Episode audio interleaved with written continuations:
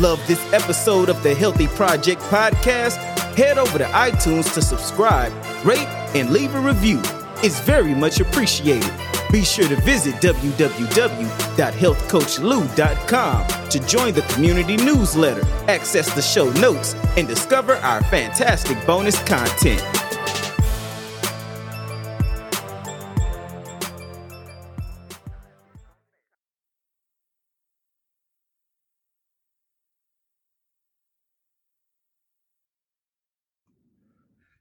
Hello, everybody. Thank you for listening to the Healthy Project podcast. I'm your host, Corey Dion Lewis.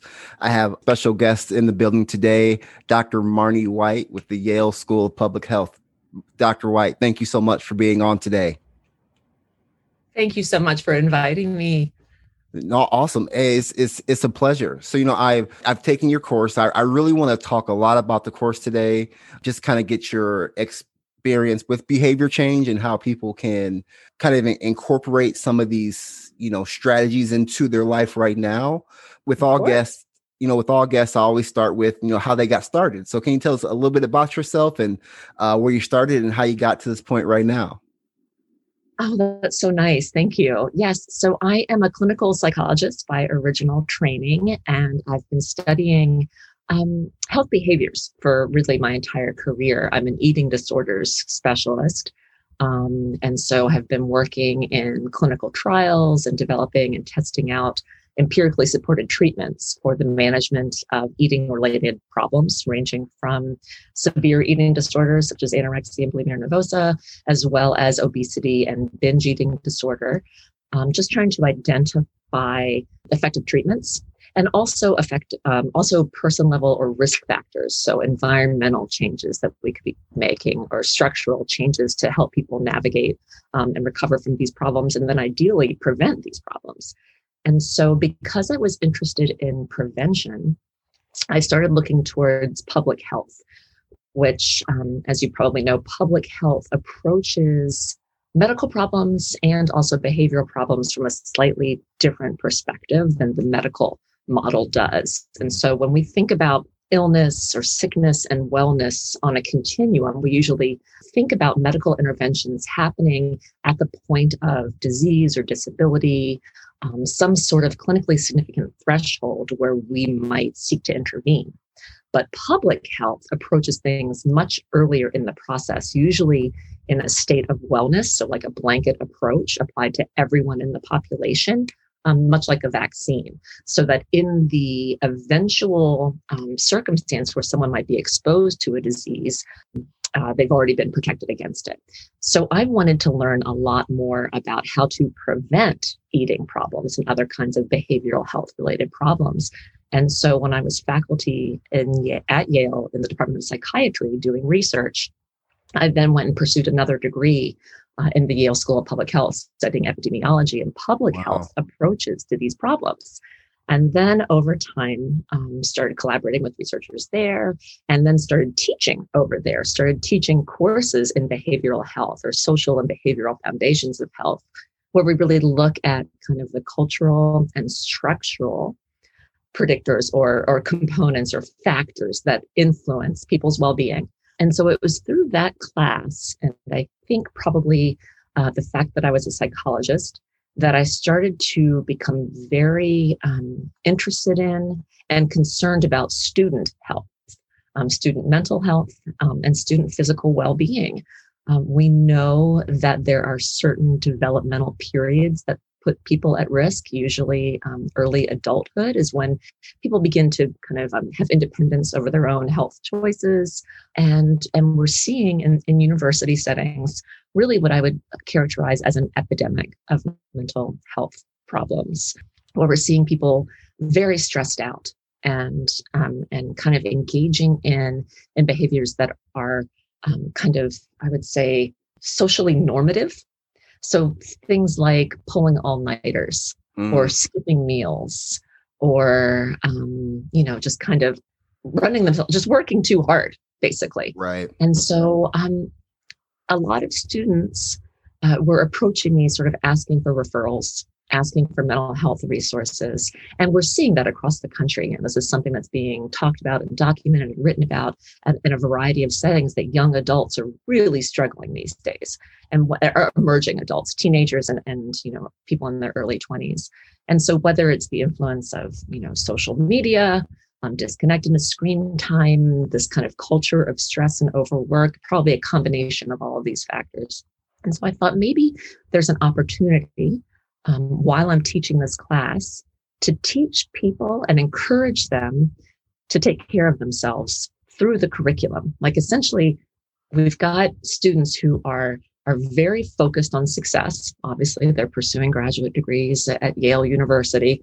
Um, they're quite competitive, very uh, achievement focused.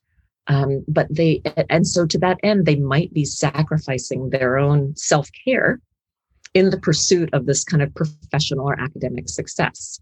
So I thought, okay, is there a way that we could incentivize these students to engage in self care practices while also teaching them something very useful, a practical skill for use in their careers that might sort of, uh, I don't know, in pursuit of their grade, force them to take care of themselves. So it's kind of a a little risky approach. Um, so so we ultimately were able to get administrative approval for this. So basically, said, listen, we're going to teach students to engage in self care in a couple of different domains nutritional, physical activity, and mental wellness, and also social support. And say, I'll give you extra credit. You can raise your grade by a full letter grade if you take Sunday afternoon off, for example, to engage mm. in some kind of mental wellness activity or to go have fun. And so students had to set these goals and and that was their assignment to go out. They had to do some other things like literature searches in support of the goal that they had chosen. So it wasn't a complete fluff right. uh, sort of assignment. You know, there was actually a good bit of science and, and academic work around it. But at the end of the day, students were told, listen, if you keep up this behavior for the entire semester and you report that and you document it in a variety of ways to ensure they were actually actually doing it, you can get a full letter grade increase. And so there's one thing that's pretty universal among Yale students is that they really like to get good grades. And so oh. that kind of external reinforcer was enough to motivate this. And so we were then able to look at outcomes and discover that the students who engaged in these activities and to, to, the extent that they were able to achieve them also experienced improvements in their in their physical well-being and in their mental well-being and so it was it was it was like a, a, a curriculum based intervention for the students wow. taking it and we've done it now several times at Yale. And so um, the Coursera class is is almost an exact parallel of the course that that I teach at Yale to this day. And so we've we've tested it out in a variety of different groups of students, and now in the Coursera, and we're finding that even in the context of the obviously very high stress pandemic circumstances that the individuals taking the class are reporting improvements in depression and stress and and also self-efficacy. They're just kind of feeling better about themselves overall. So that is the very long tail of of the class and um, and it's essentially like taking a a health psychology or a behavioral psychology treatment approach, but applying it as a prevention strategy. Right. I feel like it was just it was just right on time with where a lot of people were feeling right now. Right. Like yeah. there there was there was a lot of noise going on. There's a lot of I feel like people needed something to stop and focus on and try to get their mental wellness in order. And this class kind of allowed them to have a structure for that. I hope so. That's the, I mean, this, of course, when we were creating the class and filming it, um, it, it, was in, you know, production, obviously, for quite some time. You know right. that as a media person, it takes a while to get all of these things going. Um, the class was created before the pandemic. Yeah. And just kind of fortuitous, I guess, and of course tragic that the pandemic happened, but that this is able to be out there and available as a resource for people um, is is fortunate, and I'm very happy for the people who have taken advantage of it. And I'll tell you, I am absolutely practicing what I preach. When the pandemic hit and we knew we would have to stay in isolation for quite some time, I completely quadrupled down on my wellness goals and i've got my mm. checkbox sitting you know right here pinned to the wall of all of my behavioral goals that I'm trying to achieve every day. Um, and it helps. It really helps, primarily with the stress management. And I, I really feel that if I weren't so actively engaged in this, um, that I'd probably be experiencing a much much more significant level of stress and potentially, you know, mental health or emotional consequences as a result. So I kind of feel like it's my duty to my family to engage in these sorts of behaviors to make sure that we can all kind of make it through this really prolonged high stress situation. I want to get into the mental health part of the course, but there's there's one part uh, just because it, it literally just happened to me, I want to say Monday with the patient. So um, the the health halos. There's a there's a section I want to say it's in week two or three. You're talking about health halos. Mm-hmm. And I work. I don't know. I don't know if you know the term, but I work for a, a safety net hospital. So Can you um, explain um, more about what that is? Yes. So um, safety net hospitals are we don't turn anyone down for their lack of being able to pay. So we see a lot of underinsured and uninsured. Mm-hmm. Uh, that's a lot of the mm-hmm. population that we serve. A lot mm-hmm. of people that are um, impacted socially. So, so a lot of you know people with social determinants of health is like the, the big term. We see a lot of patients like that, um, and then we see a lot of immigrants, Karen, Karenni, Burmese, a lot of African, you know, c- countries. I see a lot of those patients for. Uh, uh, I'm the primary care health coach there, so in our in our primary care clinic, I see a lot of uh, those patients. Uh, so a lot of it is education, is just mm-hmm. educating them on um, their chronic disease. You know, you know, you, you name it, type two diabetes, obesity. You know, I see a lot of these for either management or whatever the case may be. Um, but I had a patient in my office on Monday. He was like, "I don't even know why I was referred to you. I'm I, am i am doing great." Um, his blood pressure, everything's off the roof, but he's doing great to, to him. And we're having this mm-hmm. conversation, and he goes, and I go, so so it sounds like you're doing well. So what are what are you doing? You know, tell me about your what you do. He said, Well, um, I have a bowl of Cheerios every morning. And I go, Okay.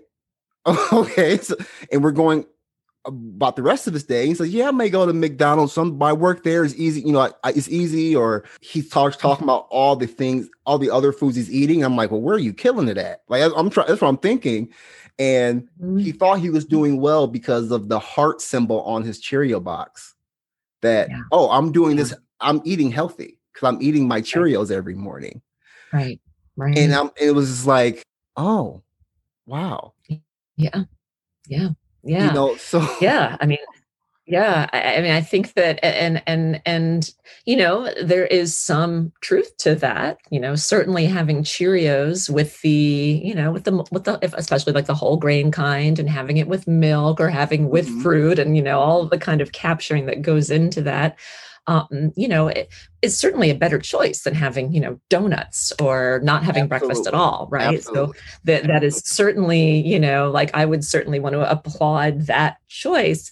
But unfortunately, you're exactly right that what we're seeing with respect to that health halo is that as that it runs the risk of people thinking that that that one behavior in isolation is enough to neutralize or offset a variety of other health behaviors that might be doing a, a real you know disservice or, or be uh, risk factors for them um, I mean, I I love that that that this person is trying, and that that really speaks to mm-hmm. you know the motivation part that wants to follow health guidance and wants to you know to to engage in in what will make him a healthier person. Um, but yeah, just not really having the full education around it. And unfortunately, we're bombarded by so many conflicting pieces of information about how to make these yeah. choices that some people just end up getting overwhelmed and giving up. yeah, yeah, I, I see. really tough to navigate. Thank you so lot. much for the work that you're doing. Yeah, I mean, what a what a critical service you're providing to the community and to the people that you're you're helping thank you for doing that yeah no, i mean and, and i and i enjoy it and i i i feel like you know behavior change with the population that i serve and i think you'll appreciate this too we know what behaviors are healthy we know that walking 30 minutes a day the evidence shows that can improve cardiovascular disease, or you know that, that can improve your cardiovascular health. We know we know eating proper fruits and vegetables. These are habits that are very important, and they can help you live a healthier life. But for mm-hmm. some people, it's harder to get to that habit, right? It's harder to get to right. eating healthier. So creating these other habits, these smaller habits, these smaller changes to maybe even get to walking every day or whatever, or to improve your exercise is what I've been finding so fascinating lately as I've been a lot of my sessions with my patients or the people that I serve, we hardly ever really talk about nutrition like that. Like we talk about it, mm-hmm. we're so focused on okay, mm-hmm. what are mm-hmm. the you know if then implementations like if you do this then you do this like those behavior change strategies or a habit tracker you know to get to there mm-hmm. and make that a solid behavior absolutely. It's so hard. I mean we so much of what we get in terms of you know the education or the encouragement from the existing systems is okay here here's the diet you need to follow. You need to get the fruits and vegetables. You need to do this and you do this. So do that. And then also you need to exercise 30 minutes a day. So, so do that. And yeah. we don't really give people the tools to do that. And i you know I, I definitely share in the course and i share with students um, that even the specialists even the people who study this and who are the treatment providers often need kind of extra encouragement around that. It's it's very difficult to to kind of practice what we preach.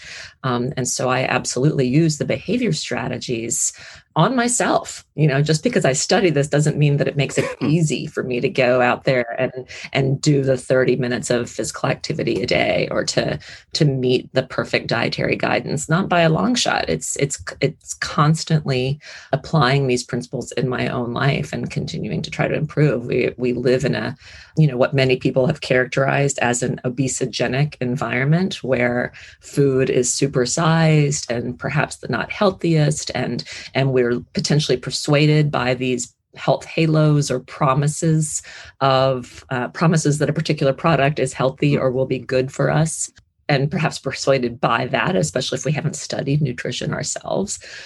So i think that people genuinely want to do their best uh, and want to follow the proper guidance but it's just very difficult to navigate and it's also very difficult to to apply when we are you know overscheduled and stressed out and preoccupied by other things. And people are have a whole lot of competing demands.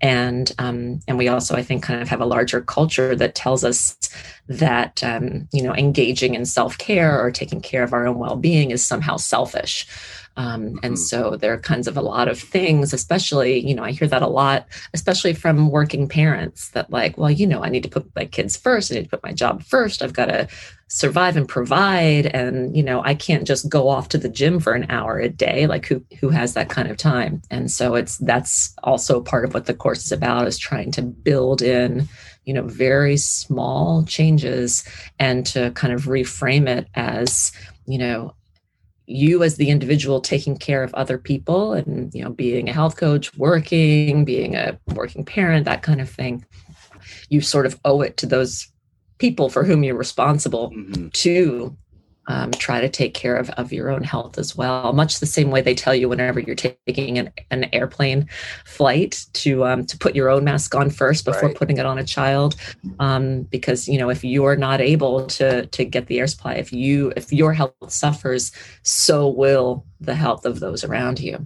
Well, one, one, I think it's it's important to reframe that conversation with ourselves. With some people, hear it a lot like I, I just I feel guilty going to the gym after work because you know I, I I have kids or my kids have activities. Well, what if you don't take care of yourself? You know, what's going to happen then? And then when it comes to habits, like I have this water jug here that tells me when I need to drink water.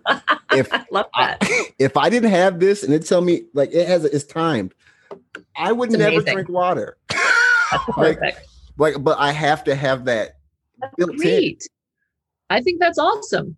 Yeah, no, and that and that's you know, so you're using prompting and also reward, Absolutely. and you're using kind of all these strategies. And, and and drinking water is a is a wonderful nutritional goal, as you learned from from the class. You know, some people many people chose um, to have water intake be their primary nutritional mm. goal, which I definitely applaud. Um, what, a lot of times when we're doing this kind of behavioral goal setting, I don't like to, and in fact, I actively discourage people from choosing goals like setting a calorie uh, limit or mm. something like that. I would rather have people try to, you know, improve their nutritional landscape by adding something, you know, adding a particular nutrient, um, trying to drink. I'd like to um, discourage people from choosing a calorie limit, for example, and instead have them choose um, goals where they might be adding something like adding a particular nutrient, adding, um, you know, a fresh fruit or fresh vegetable mm. as an afternoon snack, or replacing something you know if they have if they usually might have chips while they're watching tv to have them instead replace that with a cup of tea or something like that or even um, encourage people to perhaps change the patterns of eating like you know to reduce distracted eating and instead to you know set the table or enjoy a meal separate from from working on the computer or from watching television just to kind of have people draw their attention more to the tastes and flavors and the enjoying mm-hmm. reinforcing uh, elements of eating as opposed to just kind of and i think we've uh, many people have had that experience of you know watching a movie and getting very engrossed in the story and then oh my gosh the popcorn's gone what happened you know yeah so um trying I, to, I actually use one of your uh from the course one of your strategies with a patient who same same thing uh, did the course, I was having these experiences with patients that I was seeing. And a guy telling me how, you know, he, he just be on his sitting on his couch watching TV or playing video games. And in his mind, he had to have something next to him to eat or drink. And it was mm-hmm. always chips. And it was just like, it was just mindless. It's funny, behavior changes, changing human behavior is so complex, but some of the strategies are just so simple in a way, like, mm-hmm. you know, telling them, like, hey, how about get your serving of chips and then put the bag away instead of having it right there or choose a different snack or you know some just little simple right. changes. And it's like oh i didn't even think about that. I can and that is just, you're changing someone's behavior. Human behavior is is is except not except yeah. It's yeah so, it is. There these very simple concepts but so hard to do. And yeah. that's why you know i kind of have it and i don't want to you know, uh, just, just the sentiment that's so often there, um, both respect to kind of the, the exercise industry or the gymnasium industry and the diet industry in general. This whole like, you know, you can just do this. Oh, it's simple. No, it really is not. Mm-hmm. Um, if it were simple, then we wouldn't have these chronic diseases that are, you know, likely behaviorally uh, driven. You know, it's it's it's very hard to do. Yeah, um, well, it does take patience and And, absolute patience. I was just going to say that Sorry, patience, that? and then when you throw in, you know, um, someone's social determinants of health, like where they live, you know, um, how safe they feel in their right. environment. All these things play a part Absolutely. to where just saying do this one thing and you'll be Absolutely. healthy is just not realistic. Yeah. No, not at all. And yeah, no, not one bit. So it's it it does take, I think, a very um, critical analysis at the individual level in situations like that. And of course then people in public health are working on the more structural environmental you know changes that yeah. we could possibly create to make this um, easier for people. Because as it is it's it's really an uphill battle um, in situations like this where there are these kind of structural environmental pressures against engaging in healthy behaviors you know, and and Dr. White, from so you you have all this data from the students, right? Um, from them taking the course. Uh, tell me, was was there anything that stood out to you as far as you know um, a consistency and like strategy that you felt like was commonly used or a, a big benefit that a lot of people mm-hmm. should be doing? Absolutely. I think that there were there were a few. Um, one of them is prompting, and in well, uh, several actually. Environmental engineering or structural um, changes, prompting and um, and reinforcement. So I'll I'll explain each of those. Um, the first one would be like a structural or environmental change, and that would be an example of what you just described with the gentleman who would have chips on his sofa um, while playing video games or watching TV. So in that situation, then there, there are ways to kind of um, optimize um, the, the, likelihood of choosing or selecting a healthier snack, um, or to also prevent the likelihood of going for kind of a less healthy snack. So, and this is something that like marketers and advertisers really know. And so I think we can all relate to this experience. If you're standing in this in the grocery store line and you're standing there for 10 minutes and then you're flipping through the magazines and then there's the candy display and then there's this other point of purchase display and you might grab a couple of last minute items just because they happen to be in your line of vision like have you ever had this experience yes. Mm-hmm. happen right of course yeah and so like you know marketers know this supermarkets position things on the end caps to to drive people to select those items. And so when something kind of happens to cross your field of vision, you're much more likely to say, Oh, I think I would like that right now. Same thing happens with selecting foods in our own kitchens or in restaurants or anything else. And so you can take strategies to kind of clean up that environment. So people will do things like if they want to increase their intake of fresh fruits or vegetables, buy them, wash them, cut them, put them in clear containers and put those containers at at eye level in their refrigerator. Mm. Um, they will take their chips or candies or other snacks and either put them in the freezer so that they'd have to wait an hour for them to thaw out, or just put them in opaque containers and in the cupboard as opposed to sitting right on the countertop. Um, or or that kind of thing. Or you know also just having water close hand available with a straw ready to be you know easy to grab and and, and drink. So those are all kinds of environmental sorts of changes um, structural changes that can, people can make in their immediate kind of workspace or home space and then in terms of prompting, what you shared with your water bottle, you've got it actually, you know, marked out what time you should be drinking down to this level and what time here. And so people are doing things like setting alarms with on their smartphones. Um, to remind them, oh, okay, this is a stand break. I've been working for 45 minutes. Now I'm going to stand up for 10 minutes and just do some stretches or um, walk up and down the stairs just to get my blood flowing a little bit. Um, and so people that that would be an example of prompting or um, taking sticky notes and putting them places. And some people even talked about doing prompting um, by putting putting on their walking shoes. And when they put on their walking shoes then they were much more motivated to just go out and say you know what? I'm just going to walk around the block once. And then once they were already walking around the block once then you know what? I'm already here. I'm just going to knock out two more laps around the block. And all of a sudden now they've walked for 20 minutes so, a lot of these kinds of things to shape one's behavior, to get them kind of initiating that process. And then the third widely used technique is reinforcement. And reinforcement um, means application of, of rewards for engaging in this behavior. Um, so, you know, I shared that, you know, there was a ridiculous pair of sparkly boots that I really wanted to buy, but I could not justify an expense for some sparkly boots that, let's face it, I'm a grown up. I do not need a pair of sparkly go go boots, but I really wanted them. Um, uh, and so putting aside a small amount of money every week, if I met my behavioral goals, so that I could then um, buy myself this treat that I would not otherwise be able to justify. Um, and so people also talked about rewarding themselves with time, with leisure time. Um, kind of guilt free of you know what i've worked really hard by engaging in you know these small behavior changes and then over time the people also describe that these reinforcements no longer are necessary because it's become intrinsically rewarding. People start to feel better and feel proud of themselves for accomplishing these goals. And that's really kind of the sweet spot of behavior change when you're like, oh, I'm doing this because it feels good and I right. like it. Right. You yeah. took action, you're seeing results, and, and now you you understand mm-hmm. the benefits of what you're doing.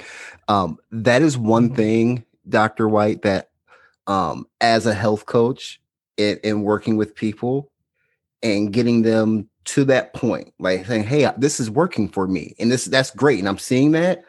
But then when they don't see me anymore, you know, I'm not, I don't see them forever, you know. So Mm-hmm. I I get them to that Mhm. point to where they understand their their chronic disease or they're doing better, and then we have like a, a- Yeah. a maintenance phase where I see that or where I see them maybe once a month for a Right. while, um, and then Mhm. and then it's like okay, birdie go fly, Right.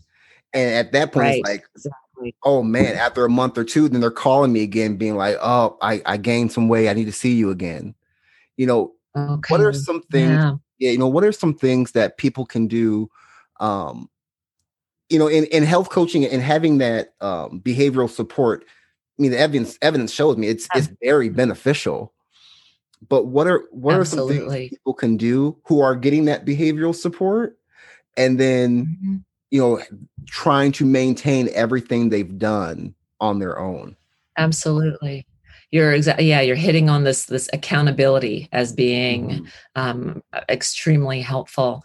Um, social support in general for these sorts of behaviors can be very helpful to the to the extent to which during that maintenance phase people might be able to bring in a friend or a family member as kind of an accountability partner is one strategy potentially help you know to um, you know to help with maintenance over the long term. Um, encouraging them also i mean i'm really glad to hear that when people i mean it's obviously a struggle to kind of experience uh, benefits in in health and then sort of a reversion to to baseline. I'm so glad to hear that they call you though when Mm, that's yes. when they kind of start to split back and so often we'll you know in in our um, clinical work uh, kind of the same thing this is this is something it's it's it's kind of naive to to hope or to expect that you know someone's able to make a behavioral change and then keep it forever because life throws all kinds of curveballs absolutely and so, where, you know, people have talked about, even in the context of the pandemic, like, you know, I finally had a rhythm. I was able to go to the gym or I was doing, you know, regular exercise. And then the pandemic hit and now we have to quarantine. And now I can't, I can't get to the gym or I can't engage. And so now, you know, I'm not getting the activity that I used to get. So, you know, these things happen all the time. I like that people kind of have this red line approach where they know they can come back to you. And so one thing we try to encourage people if you know if if, if one of their if one of the things that have worked for them to kind of get to that zone of of being able to engage in the behavior if to to to have them have this toolkit that they know they can go back to those original strategies. And so, sort of in that maintenance phase, to say, like, you know, these are the things that worked for you writing down what you were eating, or giving yourself this reward, or the prompting. And then, you know, after some months, maybe you don't need that so much. But if you start slipping back, then let's go back to basics and start applying those principles, those strategies that worked for you originally. it's almost a, blessing they can ha- have someone to fall back on if if they need to right to be able to get that Yeah. get that back rolling Yeah. again so you know i want to uh talk more about you know the the the, the mental health kind of part of of the course that's how i heard about the course was people were sharing it on linkedin and talking about it and how Oh. how it helped them that's that's how i i i saw you i'm like oh this is really cool okay Oh, that's great. Oh, I'm glad to hear that. yeah, yeah, and it, and it was, it was. I come to find out that you know that the health behavior change from evidence to actions, the name of the course, um, was Yeah. more than just about mental health. There was there was a, a lot in the course, but primary part of it that I was hearing from people was the mental health part and talking about you know depression. And I want to say maybe it, it makes sense because of what was going on with the pandemic and people being isolated and Right. feeling that a lot more. right. So it, it Right. makes sense. But you know, when you were putting this together, that wasn't that wasn't going on. You know, that wasn't so Right. uh, Right. what are some things that you know you you see I, I think there was one there was one part talking about you know depression and i and i'm sure being you know i know in college i saw it everywhere you know even i suffered from just you know you, you it was if you weren't up at one o'clock in the morning studying it was like what are you doing you're not you're gonna Right. fail know what I mean so you're you're dealing with that mental thing constantly, and I'm sure you see a lot of that on on campus. You know, what was some of the uh, feedback you got? You know, or what, what are some that you have any like data or any advice on the depression part for this younger generation? Absolutely. I mean, I think that, and that's where it kind of gives circles back to that public health approach to this. When we're trying mm-hmm. to understand, um, you know, treatment for depression, um, and trying to, you know, we kind of look to identify patterns in how this happens. And so, you know, stepping aside from the genetic or heritable kind of contributions to depression, we know there are those. Right. Um, of kind of looking at other sorts of risk factors. So certainly environmental, um, you know, being socially isolated or disconnected from one's primary support group or being isolated. These are all uh, obvious risk factors for depression. And then other things like um, financial strain or insecurity, food insecurity, nutrition, uh, poor nutrition, alcohol and other substance abuse. Um, and then things like stress, um, certain styles of thinking, um, you know, uh, just gen- I, I, just think of the university setting and young emerging adulthood in general as just being a pressure cooker of sort of creating a perfect storm for the onset of significant mental health problems, um, such as depression and anxiety. And of course, there's a great deal of overlap among those two um, uh, disorders or the you know, spectrum of disorders as well. Um, and so we really are seeing significant spikes in recent years of depression and anxiety on the university campuses, but we're also seeing it in the community as well. And especially now, we're seeing really significant mental health effects of the pandemic and the uncertainty that that has brought. Um, so, I feel like mental health up until now was kind of the redheaded stepchild of health in a way. Like it was there, we knew about it, but it wasn't talked about as strongly as nutrition. It wasn't talked about as much as exercise. We now know, well, a lot of people have known, but we know more now than ever that mental health is super important. Yes, absolutely. You know, absolutely, and and I think that it's eh, you know so interconnected with physical health as well. So yeah. I don't even think we can talk about them as necessarily. You know, I see them as very highly overlapping components of like this Venn diagram of of wellness.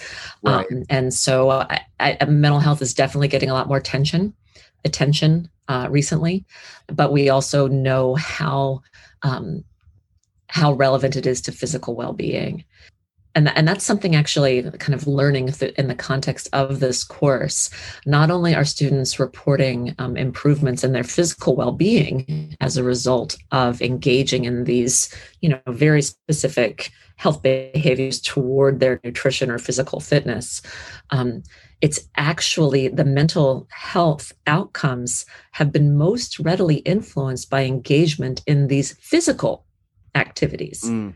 So, whereas students are encouraged to engage in wellness behaviors around their mental health, things like engaging in meditation or deep breathing exercises or performing small acts of kindness or gratitude journaling of prayer, engagement in, you know, religious services, a variety of, of very um, novel and, and a wide you know spectrum of, of mental wellness activities that students choose but the, the, the strongest predictor of improvements in the mental health outcomes have been engagement in the physical behaviors you know we know that cognitive behavioral therapy is, is an option we know that medicine is an option but not everybody has those options available to them or want to go that route right now but what you're right. saying is you know Absolutely. just you know improve exercise can be a great way or you know, um, being gratitude journals, things like that can be great things you can do to improve your mental health.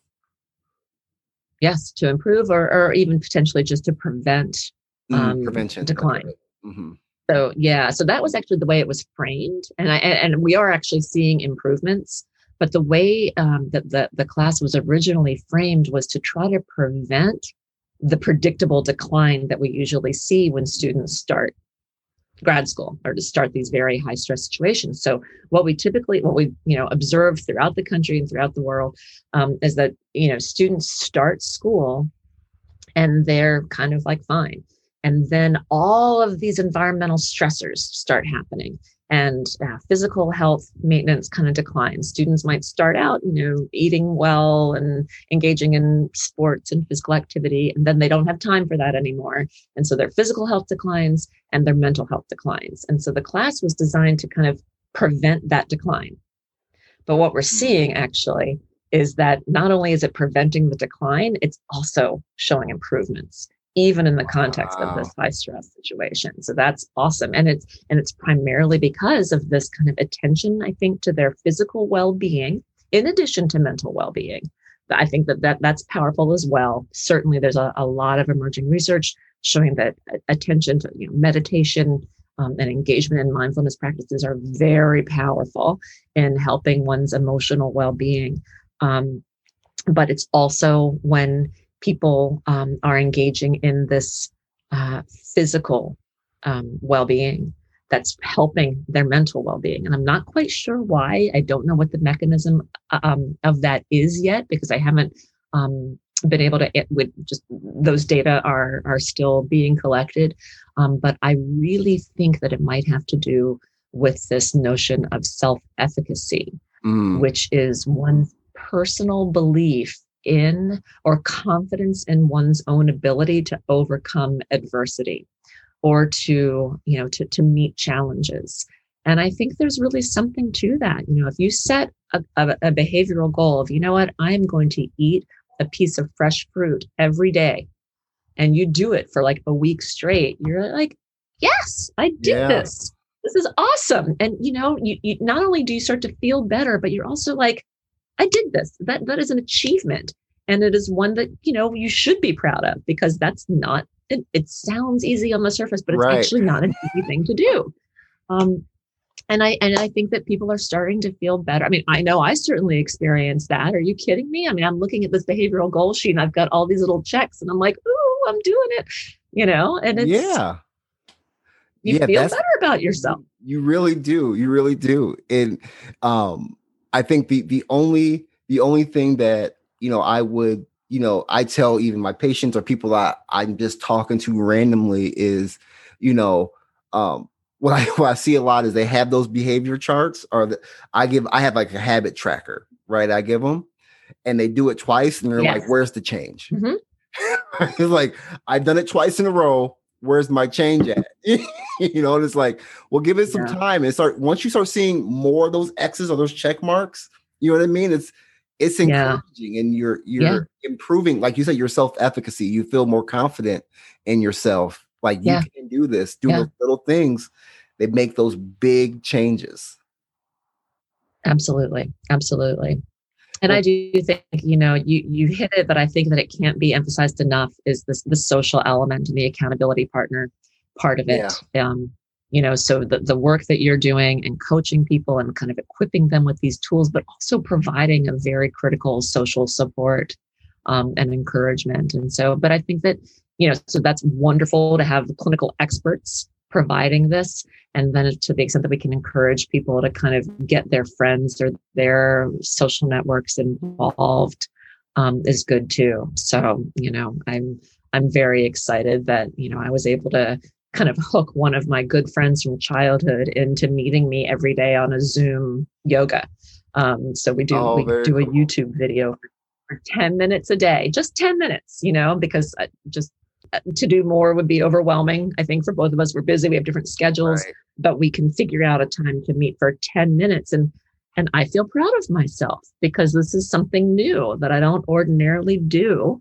Um, and it's, you know, obviously it's good for strength training. It's also good for kind of mental, you know, decompressing. Yeah. So it's something we do in the evenings and, and just connect. But then it's also would kind of keep ourselves, you know, there are days that I want to skip it but she's like okay you ready you ready to go and i'm like yeah i'm ready to go let's do it and it's it's motivating more you know just to see her and just to say hi and of course i'm terrible at it you know i'm falling over and can't balance and so then she'll laugh at me and somebody's dog will walk in front of the camera and it just, it just brings it you know the social connection part is so motivating but then at the end of the week i'm like i just did i just did 50 minutes of yoga over yeah. the past five days and that's strength training and i should be proud of myself and i am proud of myself absolutely absolutely because that because it adds it's up. free. It's on YouTube. You know, it adds up.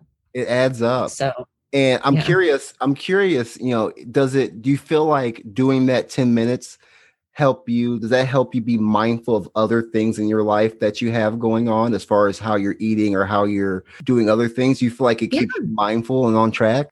I think it does. And also, so I think that it has this kind of trickle effect. So Mhm. not only in, in terms of my own behaviors, but also for those around me. So, you know, my family observes me doing this, you know, and I'll hear my nine year old son from another room saying, Good job, Yogi.